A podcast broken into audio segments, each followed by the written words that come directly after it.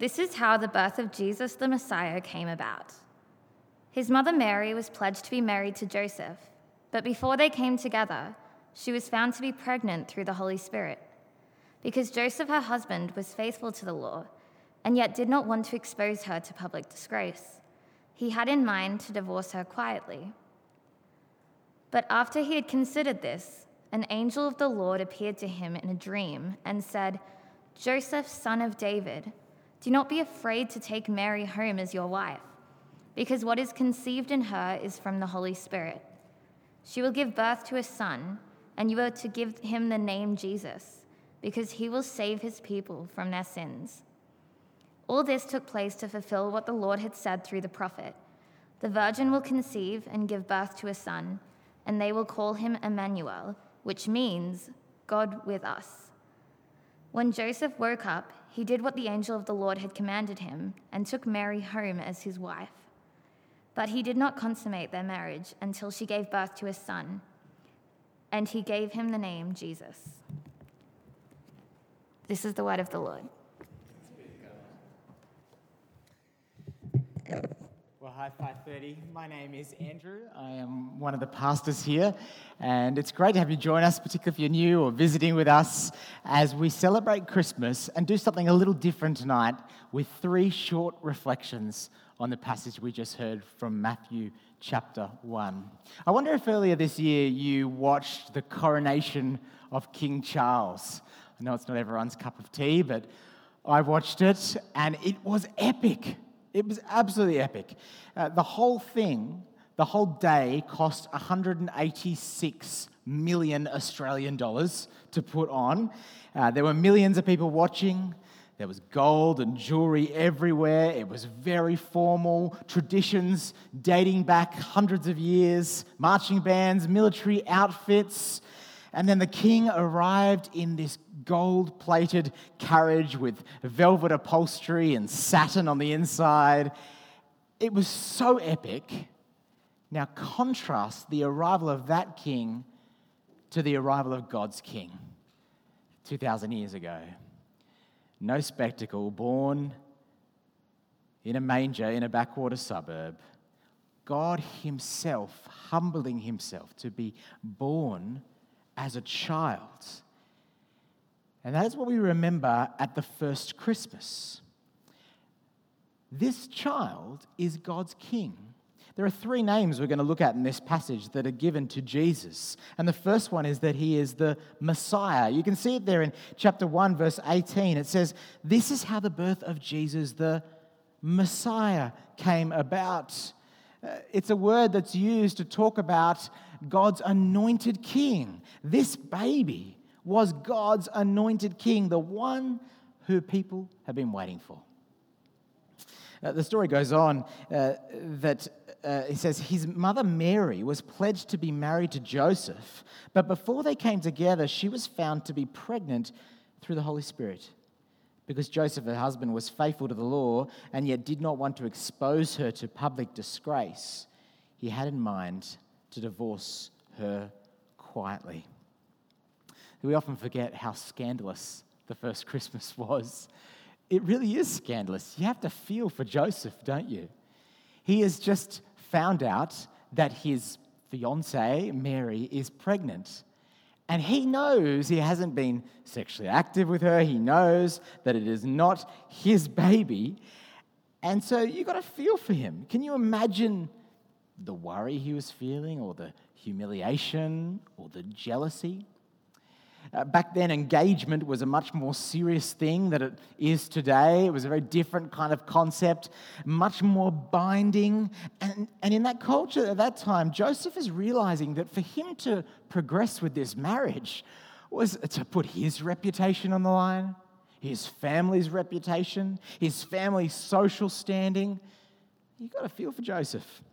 And so, what he decides to do is he decides to divorce her. Now, he's not being a jerk here. It's easy to read this and think, gee, Joseph's being a bit of a jerk. Actually, I think he was driven by a real love for God's laws. He knew that to marry Mary would be to disobey God's laws and also be frowned upon in society. He's not being a jerk, but the way he goes about planning this divorce is compassionate. He could have shamed her. He could have totally shamed her, but he plans to divorce her quietly until the angel speaks to him. And God says through this angel, verse 20, Joseph, son of David, do not be afraid to take Mary home as your wife, because what is conceived in her is from the Holy Spirit. This baby that Mary was carrying is from God. Now, maybe you're sitting here going, Come on, I believe in science. I studied science at Macquarie University. That is not how babies are conceived. You Christians, you just don't like science, and this is another sign of it.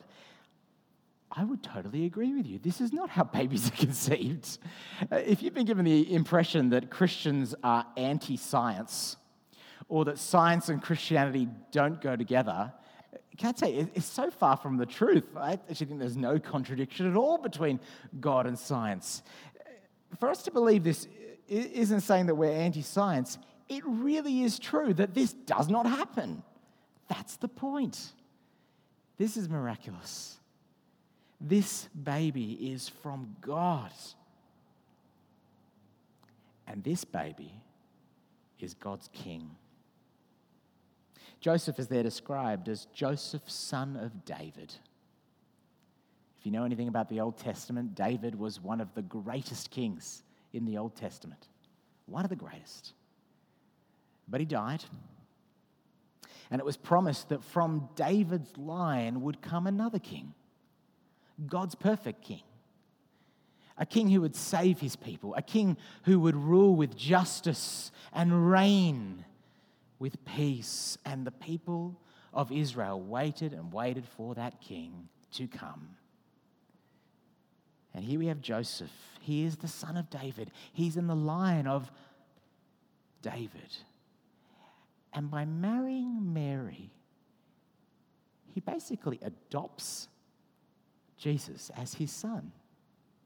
This son, Jesus, uh, his heavenly father is God. He's conceived by the Holy Spirit, but, but his earthly father, who would raise him, who'd be changing his nappies and, and playing with him in the carpenter's shop, was Joseph himself, the son of David, which means this king was the promised king in the line of David, God's perfect king, the one who would come to bring peace the one who would come and bring justice. Isn't that what we long for in our world today? Peace and justice. You think about what we're seeing happening between Israel, Palestine. We long for peace and justice. And he's the king who would come, most of all, to set his people free from sin. That is how he would achieve peace and justice. You know, King Charles, when he was coronated, he wore a crown that weighed 2.2 kilograms, very heavy, covered in ruby, rubies, sapphires. This king, God's king, would not wear that kind of crown. He'd wear a crown of thorns because he was going to be a king who would die on the cross. What kind of king would do that? A king who came to rule over sin and death. This Christmas, we are invited, we are called to bow our knee before this King, Jesus Christ, to make him our Lord, to make him our master, to follow him. And when we do that, when we recognize Him for who He is, the true King, can I say everything else in our life falls into place? We experience the meaning and the purpose and the beauty that we were made to experience. Let's keep gazing together at this beautiful picture of Christmas in Matthew chapter 1. We've seen the first thing about Jesus. The first name that was given to him was Messiah. He's God's King.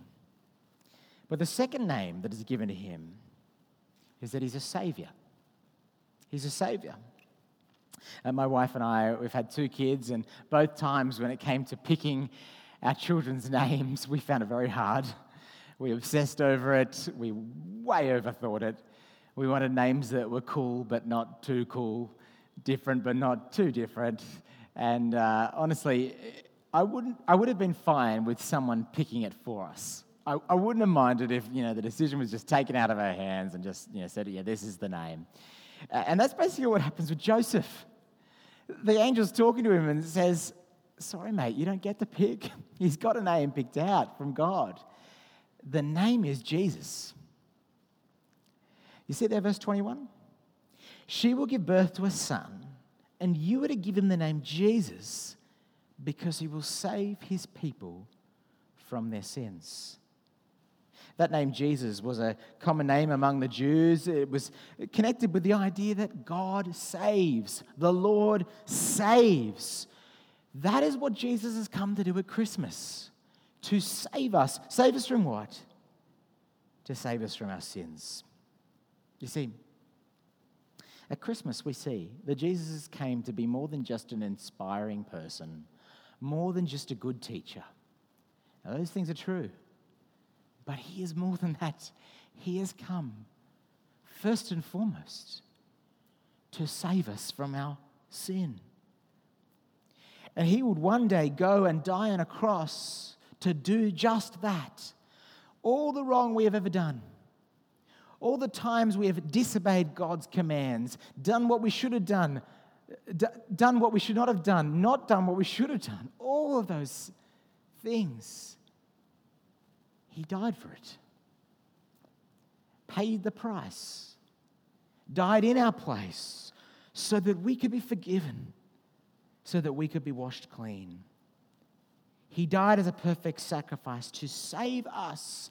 And that is what you and I need more than anything else, friends. You see, think about it. When you think about it this way, Christmas is actually quite challenging because actually at Christmas, we have to admit that we need saving. At Christmas time, we have to admit that you and I actually have a problem of our sin that needs dealing with. We need saving. If we could save ourselves, Jesus wouldn't have come at Christmas. Instead, at the very first Christmas, God would have sent us a to do list. He would have sent us a to do list and said, Here you go. Here's the things you need to do to earn your way to God. Here's the things you need to do to be a good person. But he didn't do that. He came himself to save us himself. He did it because we are unable to do it on our own. Uh, you know the song Santa Claus is Coming to Town?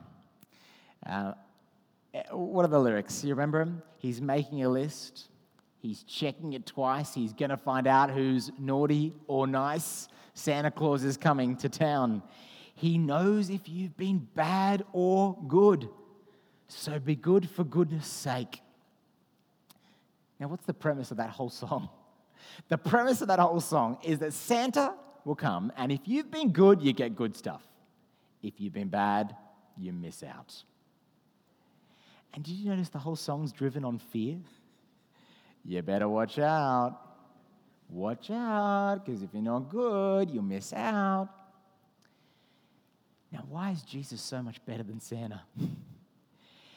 because if we were saved by the good things we do, if we were saved based on earning our way to God and being a good person, we would live in fear just like that. Better watch out. Have you been good enough for God? Have you, have you done enough to get to heaven? Does God really love you? Better watch out. All based on fear. But actually, instead, at Christmas, we see that Jesus has done it all. He came to save us. He came to do what we can't do. He came to die for us on the cross so that we could be forgiven. He has done it. Now, when you recognize that, we don't experience fear, we experience peace, confidence, assurance every day of our lives that we are forgiven, that we are God's children.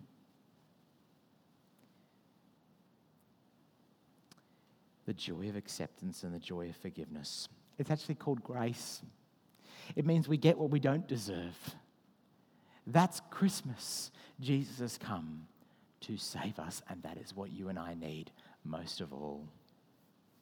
And so I want to ask you this Christmas have you recognized the challenge of Christmas? That we need saving. We need a Savior. We can't do it ourselves. But the God who loves us so much sent his Son, Jesus, to save us and rescue us and bring us the freedom of forgiveness. Three names of Jesus.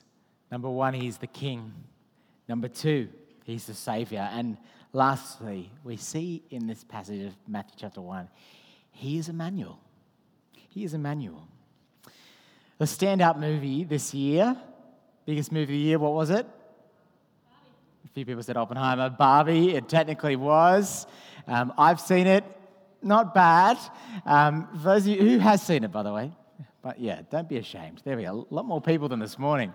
Um, uh, Barbie, uh, by the way, I've been waiting months to, to use Barbie in a sermon.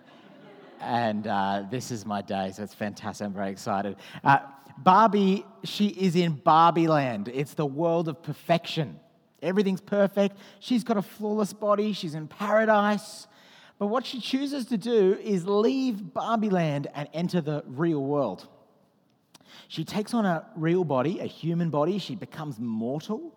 She experiences what it's like to live as a real human. There's one great scene where she looks down at her leg. She sees some marks on her leg. She says to her friend, Weird Barbie, What is this? And her friend says to her, That's cellulite. It's going to spread everywhere. You're going to get sad and mushy and complicated. And she looks down at her feet. She's shocked. She's got flat feet. She's surprised when she feels some moisture on her face. She's got a tear. First time she's ever cried. And in the real world, she experiences and realizes that people die. All these things she recognizes as she enters the world of humanity. It's funny, the writer of Barbie has said publicly she was influenced by the Bible. By the Bible. You see, when we look at Christmas, we see Jesus Christ who left the throne room of heaven and entered our world, entered our mess, entered our pain. We see Jesus Christ, God Himself, who lowered Himself to become human, to take on a human body. He cried. Jesus experienced pain. Jesus even suffered death. See, that is God come to be with us. Matthew chapter 1, verse 22. It says, All this took place to fulfill what the Lord had said through the prophet. The virgin will conceive and give birth to a son, and they will call him Emmanuel, which means God with us. God with you. Yeah, every religion in the world has the idea of God being separate, set apart from us entirely. Uh, but only one religion has a perfect holy God, of course, but a perfect holy God who comes near, who becomes a human, who comes with us. You think about it, if God wanted to tell us that He loved us, he could have sent a messenger, couldn't he? He could have sent a communication in the sky. No. He came near. The God who made the universe came near to us. If you've ever wondered whether someone cares about you, if you've ever felt alone, know that as a Christian, as a follower of Jesus, God is with you. If you've ever wondered whether there's more to this world than just the here and now, if you've ever been searching for meaning or purpose, remember Christmas where God came near to us and entered our world. If you've ever wondered whether someone truly gets you, truly understands you, truly knows what you're going through, know that at Christmas, God came to be with us. And as a follower of Jesus, you are his child. You have a relationship with him. And he is always with you by his Spirit. And perhaps tonight, you are in the valley. Perhaps tonight you are suffering, and all of us will. And maybe you feel abandoned, maybe you feel hurt. At Christmas, we recognize and remember that God is with us even in those moments. We just heard from Psalm 23 Even though I walk through the darkest valley, I will fear no evil, for you are with me. Your rod and your staff, they comfort me. How comforting that God is with us. And of course, most of all, by being Emmanuel, God with us, He was able to die for us and deal with our sin. It had to be that way. To deal with the issue of sin, a human had to die. Because it is humans like you and I that have sinned and failed God, but it couldn't be any ordinary human. In God's wisdom, it is Jesus Christ, fully God, fully human, God with us. Uh, friends, this means Christmas is really all or nothing. It is really all or nothing. A lot of people say about Christianity, why do you have to be so exclusive? Why does your religion have to be the only religion? Why can't you just say, okay, Jesus has come to, to, to be one of many ways to God? Well, at Christmas, Jesus doesn't come to say, I've come to help you find your own way to God. Jesus has come and said, I am God, come to find you. I am God, come to find you. And as he grew older in his ministry, he claimed to be God. Either he was lying or crazy, or he truly was and is God, Emmanuel, God with us. The King, the Saviour, Emmanuel, God with us. Question for us this Christmas is how are we going to respond? Well, how did Joseph respond? You've got to admire Joseph because he hears from the angel. And the angel tells him to go and take Mary as his wife. What does he do? He does exactly that. He does exactly that. He's the perfect example for us. He hears God's word, receives it, and puts it into practice. I reckon for Joseph to do this, he would have faced some opposition. His mates would have been talking to him, going, Joseph, what are you doing? You can't marry this girl. Because either you've got her pregnant before marriage, or she has been unfaithful to you. Either way, how can you do this, Joseph? How can you press ahead with this marriage? But he did it anyway because he'd heard from God. You know, for us today, it's going to take bravery to follow Jesus. To live for Him, it's not always going to be easy. There'll be pushback, there'll be opposition. But if we hear the words of God in the Bible and are truly convinced Jesus is who He said He is, it'll be the best choice you'll ever make. Because there's a God who loves you so much, He came near to you to be your king, to be your savior, to be your closest friend and comforter, Emmanuel. If you have never investigated Jesus for yourself as an adult, can I plead with you to do it this Christmas? Take home the gospel that's on your seat, read through it. I'd love to chat with you after. Come along to Christianity Explored, that course that Josh was talking about starting in February. I'd love to see you there. Because Jesus is the hope of the world. He is what we are all searching for and longing for the King, the Savior, and our Emmanuel. And that is good, good news. Let me pray for us. Our Lord and Heavenly Father, we thank you so much for Christmas. We thank you that you have given us Jesus, that you have given us our King, that you have saved us from our sins, and that you are with us even now, comforting us, guiding us, and enabling us to know you. We thank you for Christmas. And we pray that this Christmas, around our world, people would know the peace that only comes from Jesus, the hope that only comes from Jesus, and the life and forgiveness that only comes from Jesus. We pray this in his name.